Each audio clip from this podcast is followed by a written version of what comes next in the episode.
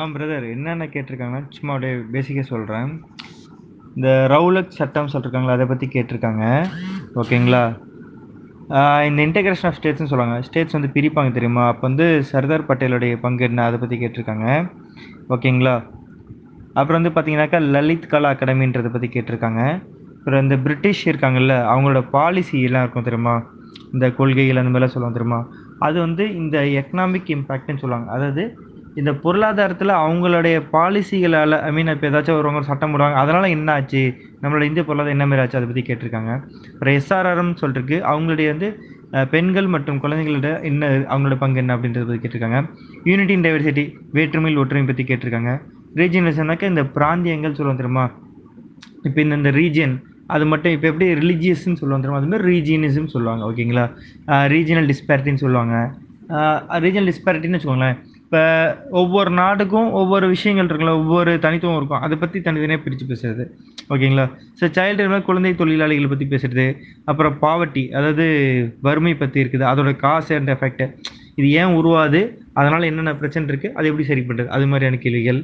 ஓகேங்களா? Woman empowerment அதாவது இந்த பஞ்சாயத்து ராஜில் பஞ்சாயத்து ராஜ் சிஸ்டம் இருக்குல்ல.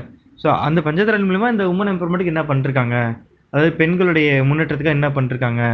அப்படின்றது. அது ஆண்டர்பனர் ஆண்டர்பனர்னாக்கா இந்த தொழில் முனைவோர் சொல்லுவாங்கல்ல.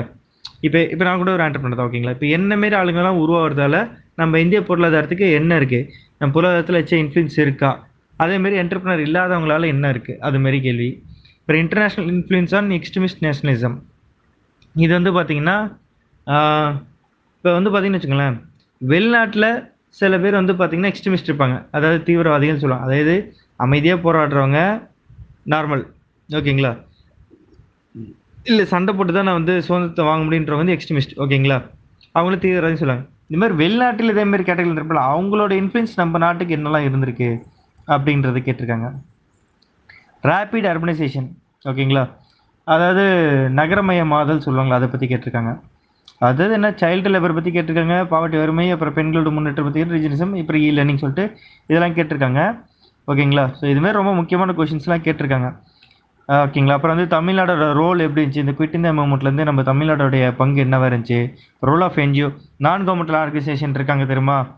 அதாவது பணம் வந்து பெருசாக எதிர்பார்க்க மாட்டாங்க. பட் கவர்மெண்ட்டை சார்ந்து ஆனால் கவர்மெண்ட் ஆஃபீஸர்ஸ் கிடையாது அவங்க. ஆனால் நல்லது பண்ணுவாங்க கவர்மெண்ட் மாதிரி. ஸோ அவங்கள பற்றி என்ன? அவங்களோட பங்கு என்ன? நம்மளோட இது அதை பற்றிலாம் நம்ம வீடு அப்புறம் வேலூர் முட்டினி அதை பற்றி கேட்டிருந்தாங்க. ஓகேங்களா? ஸோ இதெல்லாம் தான் கேட்டிருக்காங்க. எனக்கு தெரிஞ்சு இது மட்டும் தான் நம்ம ஸ்டூடெண்ட்ஸ் வந்து மெசேஜ் பண்ணியிருந்தாங்க. ஸோ அதை அப்படியே நான் இங்கே உங்களுக்கு சொல்லிட்டேன்.